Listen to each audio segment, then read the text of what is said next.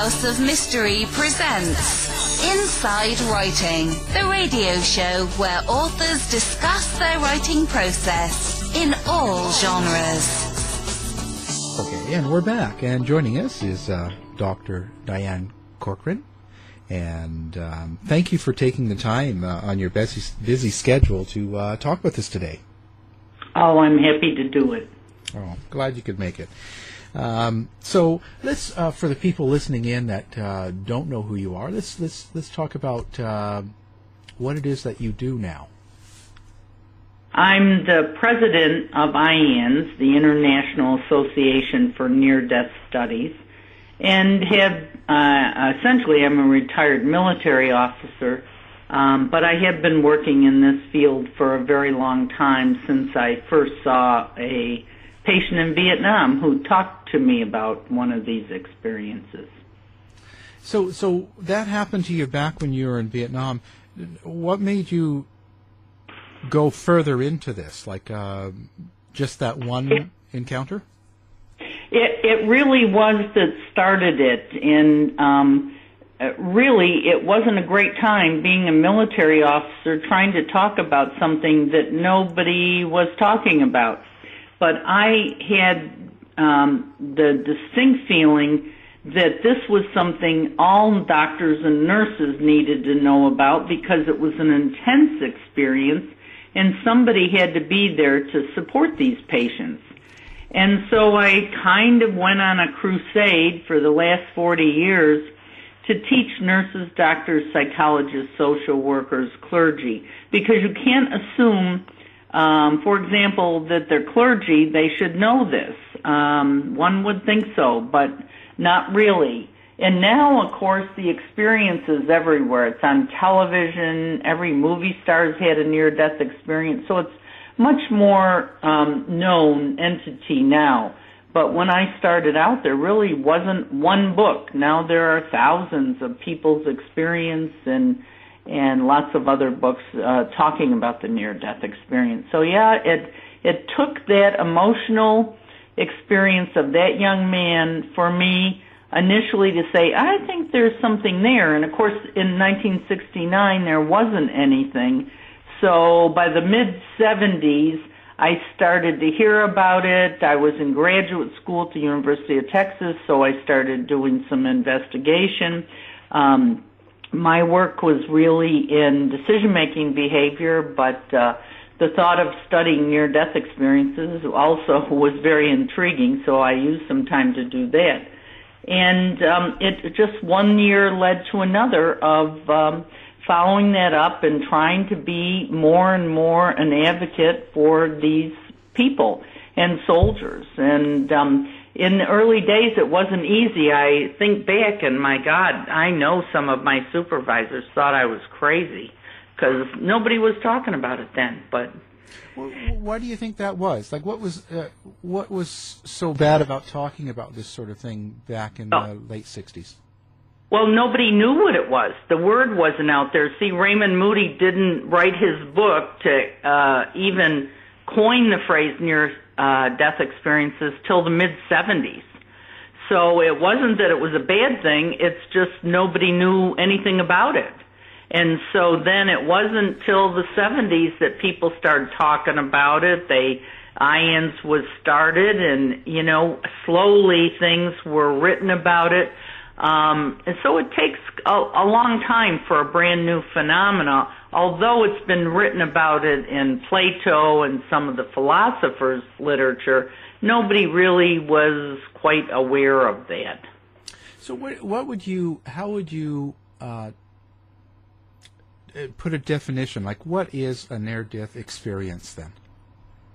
A near death experience is a set of criteria that are universal. There's about 15 of them, and it, and they're all the same all over the world that happen during a crisis. It could be a medical crisis, it could be a physical trauma, could be an accident, it could be surgery, it could be an illness, um, it could be anything like that, and they go on to have one, two, or five, or fifteen of these characteristics. It was coined the near death experience because Raymond did his research with heart patients who have had cardiac arrest. So he was working with a population that um, almost died all the time. We've found that's not true anymore. There are many different circumstances where people are not near uh, death uh, so much as they might be very ill or have some kind of crisis.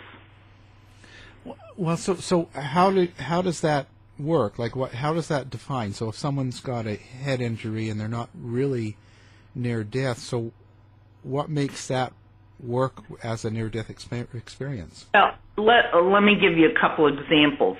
Um, uh, somebody is uh, has uh, well, we can use a heart attack, um, and they are taken to the hospital, and they're resuscitated, and they see that their physical body, they feel like they're uh, separating from their physical body, and they're watching and hearing everything that's happening, and the, there's the immediate loss of pain. And then they might go further and some will talk about going through a tunnel or seeing a bright light and going to the other side of the veil is a description. Or I went to heaven and saw these beautiful flowers and I was greeted by departed loved ones who I knew who were friends of mine or relatives that had already died and I was uh, might be um, addressed to, by a, some kind of a superior being and told that I couldn't stay there. I went back. That is some of the uh, those are some of the characteristics the near death experience. Just being near dead is just being near death. You might not feel or hear or think anything. So they're distinctly different. One is a physiological component that might accompany a near-death experiencer, but the other is an exceptional spiritual experience that changes people's lives forever. Well, and so what? I think what I'm trying to get at. See, for me, um, I I've had um, a heart attack and mm-hmm. been in the hospital, but I've had none of this happen to me then. Yep. I okay. So um, yeah. we don't know why. A question I get all the time. We do not know why some people have this experience and others don't. We don't think it has anything to do with necessarily good people, bad people, anything. We just have no idea why some people have this experience and others don't. Hmm. And so when we um, have these NDEs, and um, you, you describe some of the uh, kind of some of the effects of what, what people have said. Uh, do you find that it's almost always the same sort of experience for different types of people? Well, they're not the. They have similar characteristics, but everybody has a little different experience. Um, a child might say, "I died. I went to heaven. I saw God, um, and I saw the angels." I mean, that's their experience. Um, somebody else might say, um, as I was going through this tunnel, I saw um, different color bricks and I saw the light in front of me.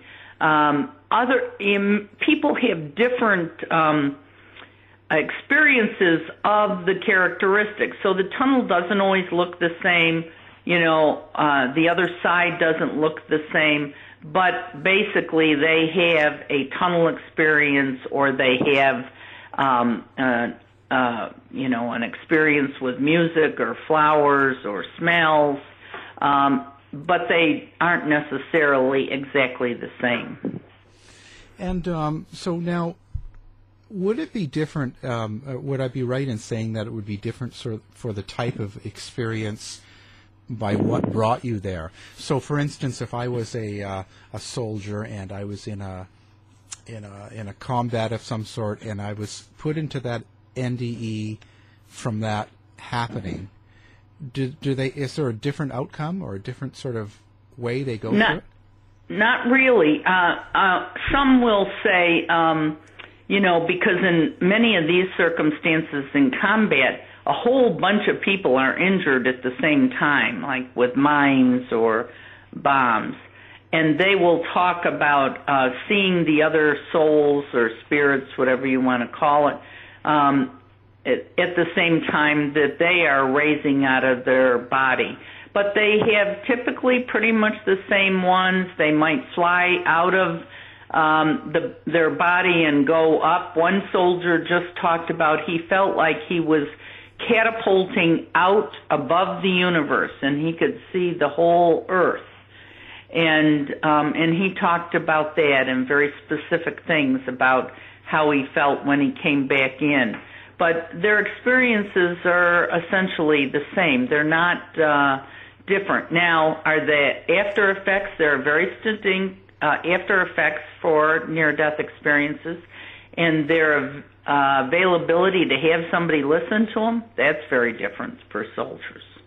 So why is it um, so hard? Is it just that um, they have a problem talking about it, or people just don't want to hear it? Or like, what's where's the issue come up? The issue, I think, it's twofold.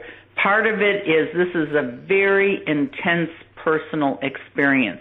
And without somebody to validate that this was real, some of them they've already got major physical illnesses and PTSD, some of them.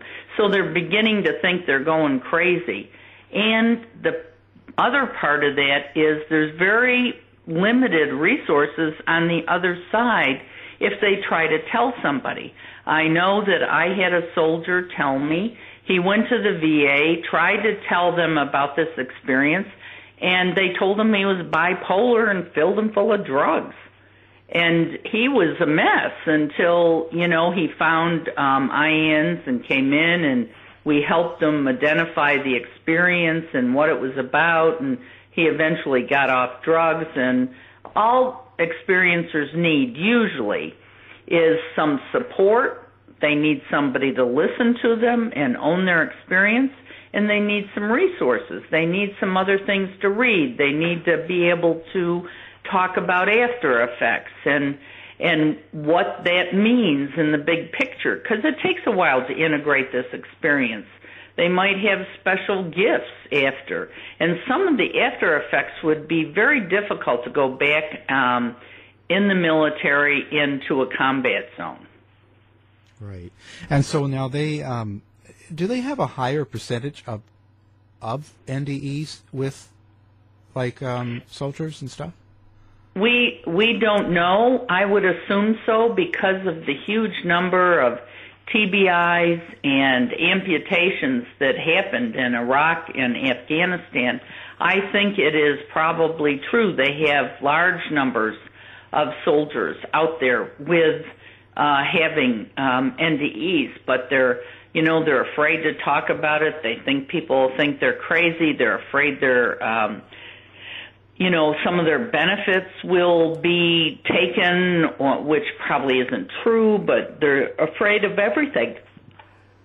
So it makes it very hard for them to talk about this, especially when there's no one in their provider realm um, that knows about it, that really understands. You just can't assume that um, psychi- psychologists, psychiatrists.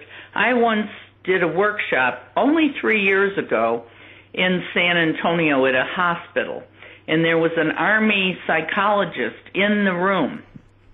And when I was done going through the characteristics, the side effects, the guidelines for helping, she she said she was just absolutely appalled that she had never been given any of this information in her training that nobody had ever talked about this and of course they're going to get people who have had these experiences and how are they going to identify them or um, separate them from actual other kinds of mental problems. I once went to the chief of psychiatry at the VA and said, I'm very interested in how you would separate someone who had a near death experience from some young person who may have had a psychotic break because although um, they're distinctly different, somebody to the untrained eye could make mistakes about this.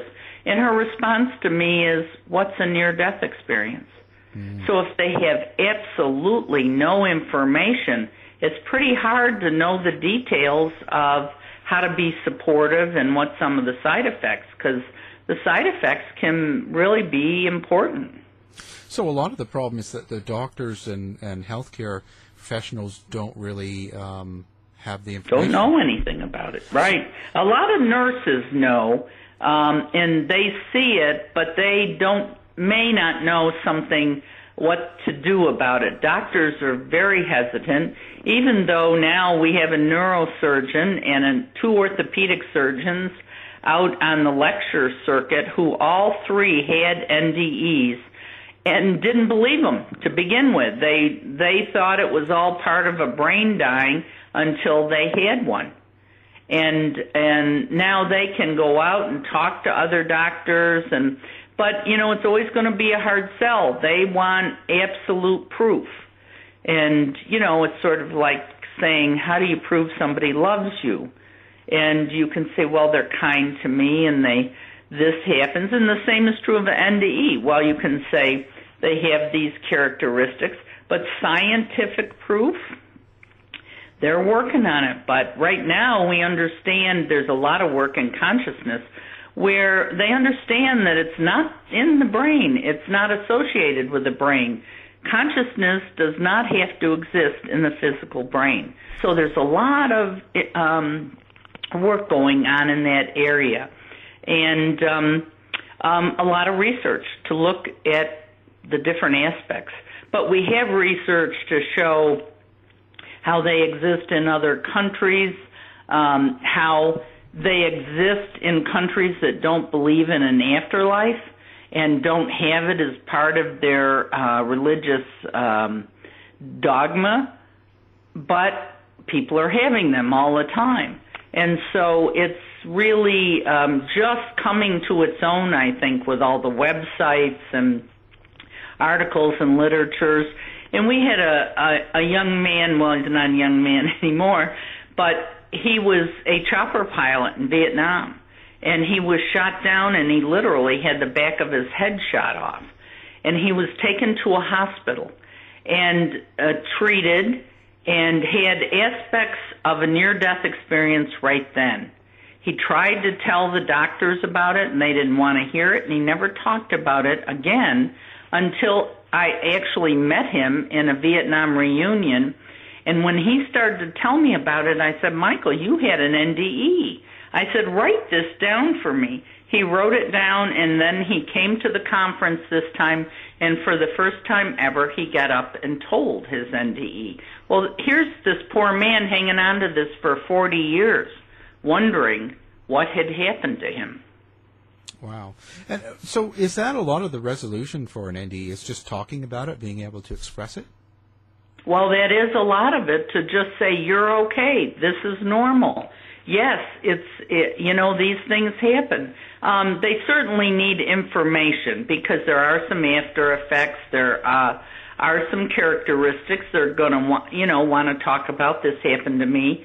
Um, so they need information and support mostly. Very few need therapy unless it's uh, uh, combined with some other problems. Right, and and so the information and support. I guess media and a lot of the TV and stuff isn't really a credible source in this case, is it?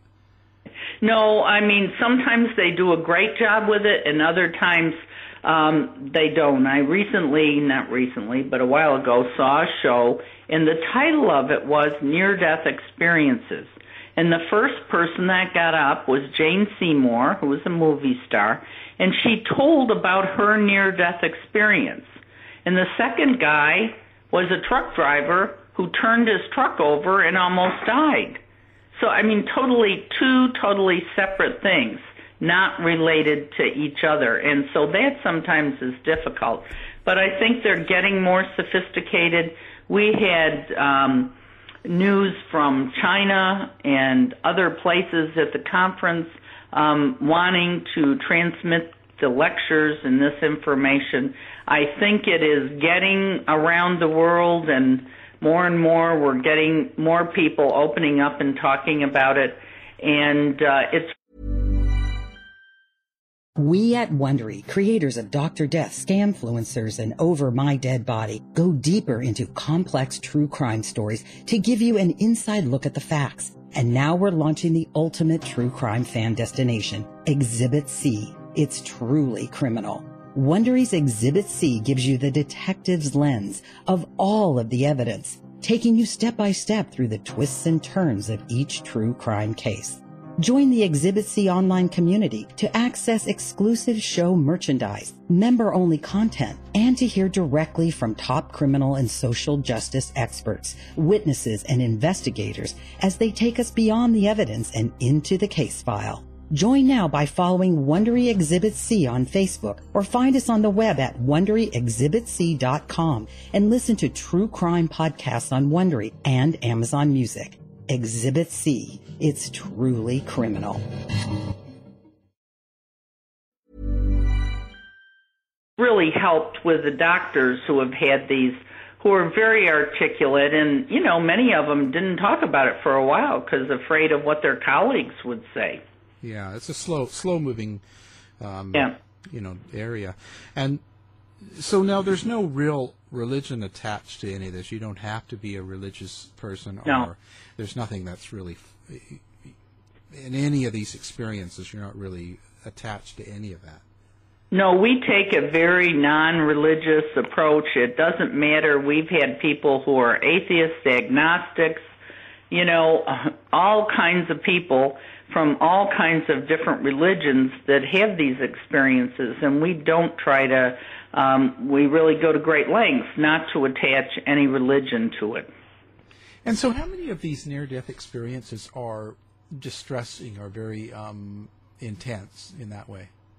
Well, we do have what's called a distressing or frightening NDE, but we hear very little about them. There's uh, um, Nancy Bush has written a uh, book about distressing NDEs because she had one, and she's been a long time IANDS member and has integrated it very um, positively. But at the time, it was frightening and uh, but we don't hear about it very often. Once in a while, in all my 40 years, I maybe have heard of three people talk about.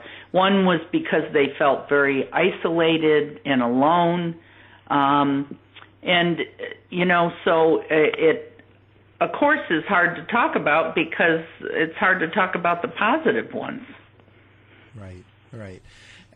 So. Are there certain characteristics or um, of a, of an NDE that most people have? Well, I mean, there's certain things that um, are more frequent. Uh, people feeling the sensation of coming out of their body is very, um, having an out of body experience is very frequent. Um, you know, and we have percents of X percent, you know, might see a tunnel and and other people that go to the other side and see departed loved ones. I think what's important for me eh, when I was younger and trying to figure this out for myself, whether, you know, what about this? Did I believe this? What did it mean? Um, seeing departed loved ones on the other side and having children tell you about them really was one of the things that made this very real for me because at the time kids kids don't have a frame of reference. They just know what happened to them they're not at the library reading about it. And when a you know four year old who's never been off uh, the block um tells you about going to heaven and meeting his great grandfather who died in a fire um in England and he had all these details that actually even his family didn't know, but once they were told about it, went and researched to find out it was true. For me, that's you know that's really a strong indication that these kids aren't making this up; they're just telling their experience. Right, right. Kids can be very honest, and uh, uh, so how how do the children deal with it? Well, if they're lucky enough to have parents who talk about it and they will try to tell you about it. And if these parents will listen and really journal for them because they might not always remember it when they grow up. I had a nephew who had a near death experience who I I noticed at about 18 months. And I used to talk to him all the time about and he'd tell me about light beings and he had seen God and told him and taught taught him things and he would the light beings would come around and teach him things and he had some healing skills and he would just go on and on about all these things and I would um encourage him to talk about them and and you know tell him well that's good. Find out about it. Talk about it. And unfortunately I wasn't home all the time since I was in the army. Um but interesting enough he also had an encounter um my father had died about 6 months uh prior to my having a discussion with my mother about don't be afraid dad might come back. It's not unusual to see him. You know these things happen. And um Matthew was right behind me. And my mother said oh I don't believe in any of that stuff. And I said oh, okay. So I walked downstairs and Matt came right down. He's probably three or three and a half at this time. And he says Aunt Diane I see grandpa here all the time. And I said you do? I said what's he look like and he says, well, you know, he has that sweater on he wears, and he looks just like Grandpa, but not so thick. And I thought, well, that's a great description of a spirit. And I said, well, do you talk with him? He said, not exactly. You know, he says things and they come in my brain, and then I just have to think about it and tell him the answer, and it goes in his brain. We don't talk with our mouths. And that's a great description of telepathic communication, which we know that's how people communicate. But, you know, in his little words, he, he knew what that meant. And he has always remembered that. Many of the discussions we have, he doesn't remember anymore. Um, he certainly has a lot of the after effects, but he does remember the incident with my father. Wow, that's something. So, do, do, how do people change at the end of this? Like, do they come out of it with any big differences? Oh yeah, children come out amazingly different.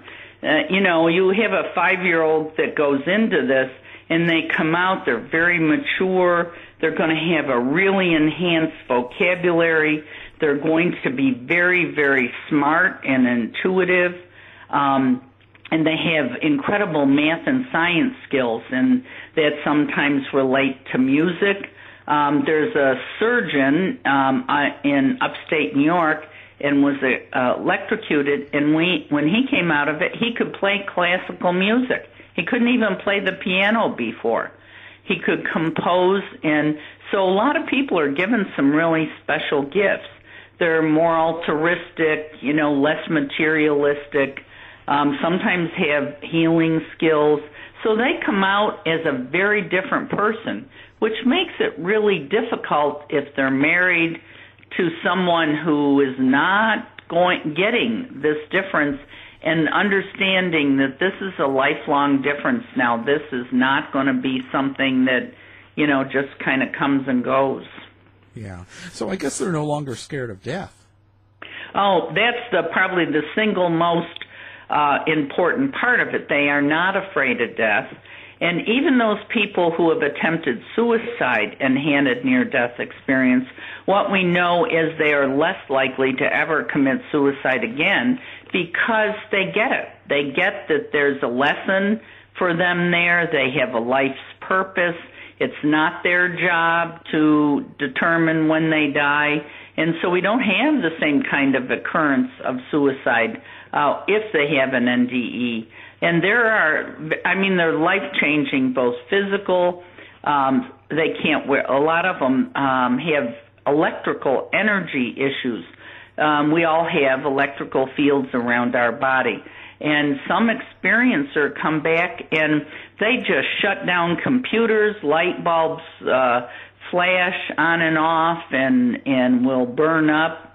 And they really have to learn to kind of relate to this stuff again.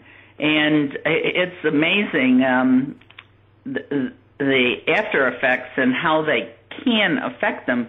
And if you're not don't know what's happening about this, um, have great sensitivity to medication, um, more issues with allergies, their temperature might be lower. So there are a lot of things that could happen that you know would be important to know if they ever got sick or had to have surgery or something. So, what are the um, key things that you'd suggest if you, if, if, to a parent or somebody out there that had a child or have, has a child that has had this sort of experience? Um, what do you suggest for them to say or do, or how, how, how should they help them? Well, I think the best way they can help them is ask them questions, let them tell about it, don't try to interpret it for them, and journal this discussion you have with them. And it would be good for them to read about children and near death experiences. PMH Atwater has written several books, um, and learn about the after effects because these are going to be very different kids. They're going to be more mature, they're going to think their peers are silly, and they're going to be smarter than everybody else they're going to be very creative and they abstract easily, and they're they might not want they're not going to want to sit around finger paint with the rest of the kids. You know, their minds are going in a lot of different directions, and it could be interpreted in public schools. I think as disruptive when they're just trying to be themselves and talk about themselves and you know they see spirits talk to them. Uh, all kids do in a much higher rate, but these kids will really do that. And if people tell them that they're just making up stuff and harass them about this stuff, it could be very painful for them. Yeah, yeah. So I, I would take it then that you sort of have a belief in afterlife now, definitely. Yeah, absolutely. After years of listening to the um, anecdotal reports of people who have had these experiences. Um, it's very hard to deny some of the characteristics and the written uh, research that's done, and we have people who you know study the narratives and the after effects. And after all these years, absolutely. Yeah. And so now you have written a book as well. No, I've written the foreword to a book on. Um, yeah, I didn't write the book. Uh, should I write a book? Absolutely. Yeah. Uh, and everybody keeps telling me that, and one of these days I'll do it when I'm not quite so busy.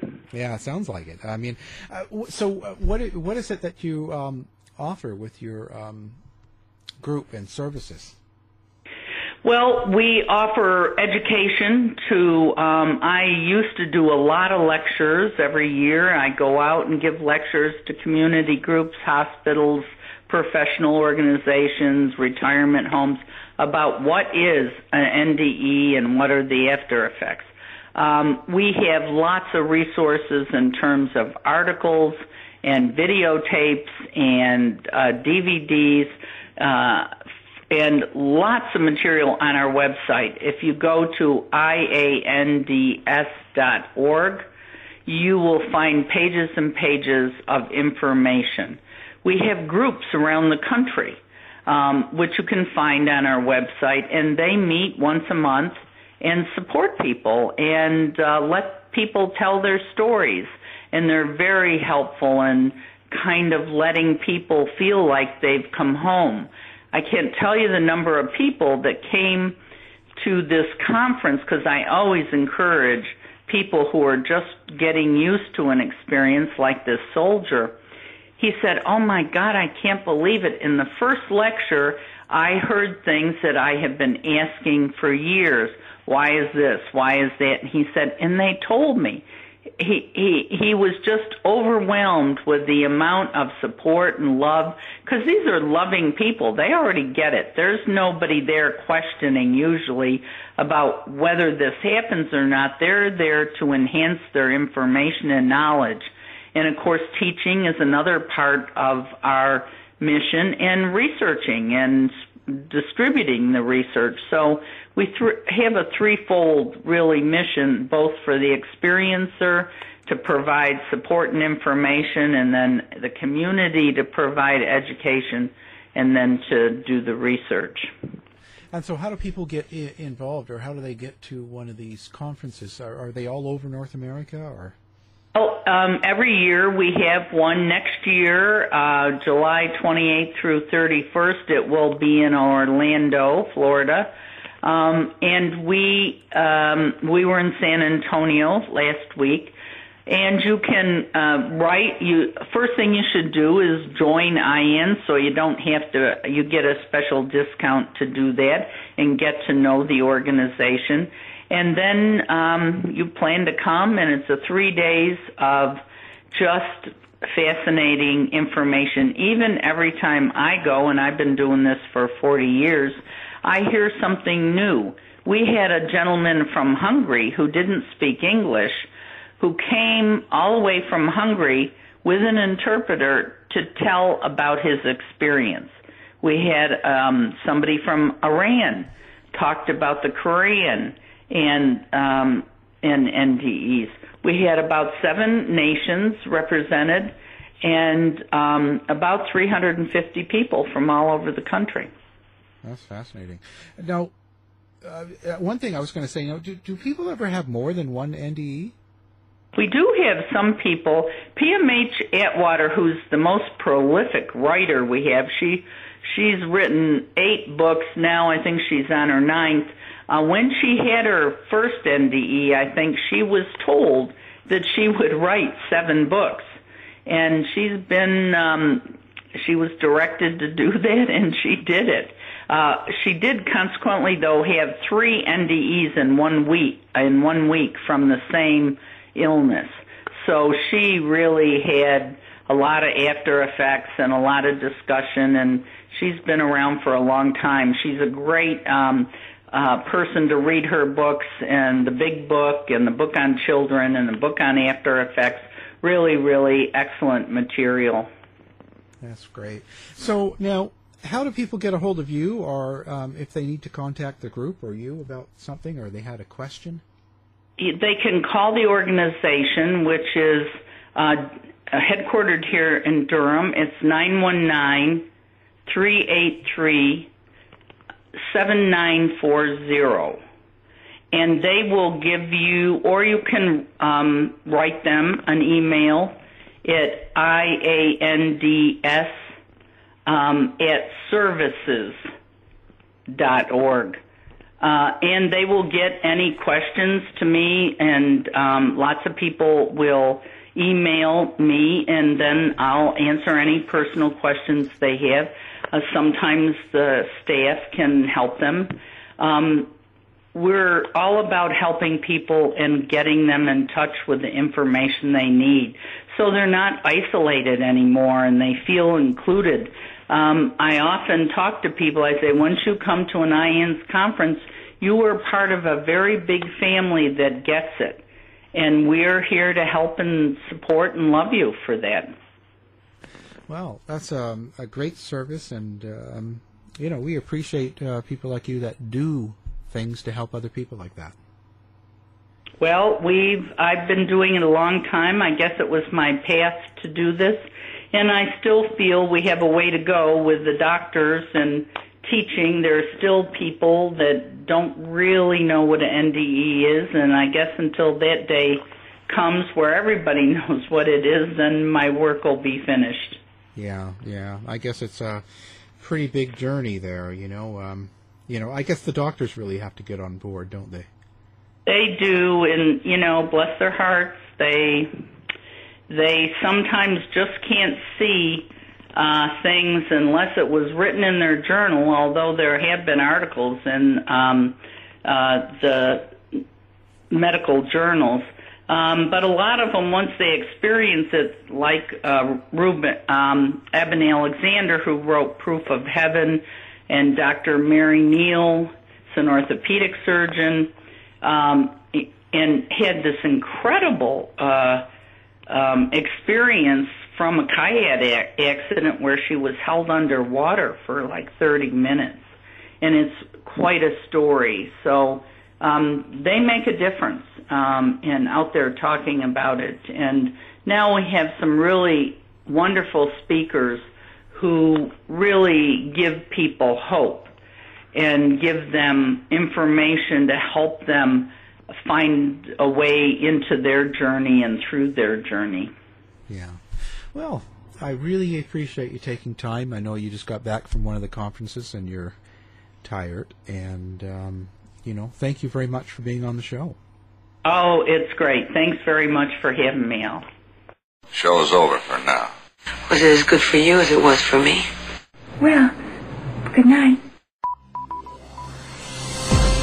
This has been a production of the Z Talk Radio Network. I'll be back. You've been listening to the House of Mystery radio show. To find out more about our guests, hosts, or shows, go to www.houseofmystery.com. Show's over for now.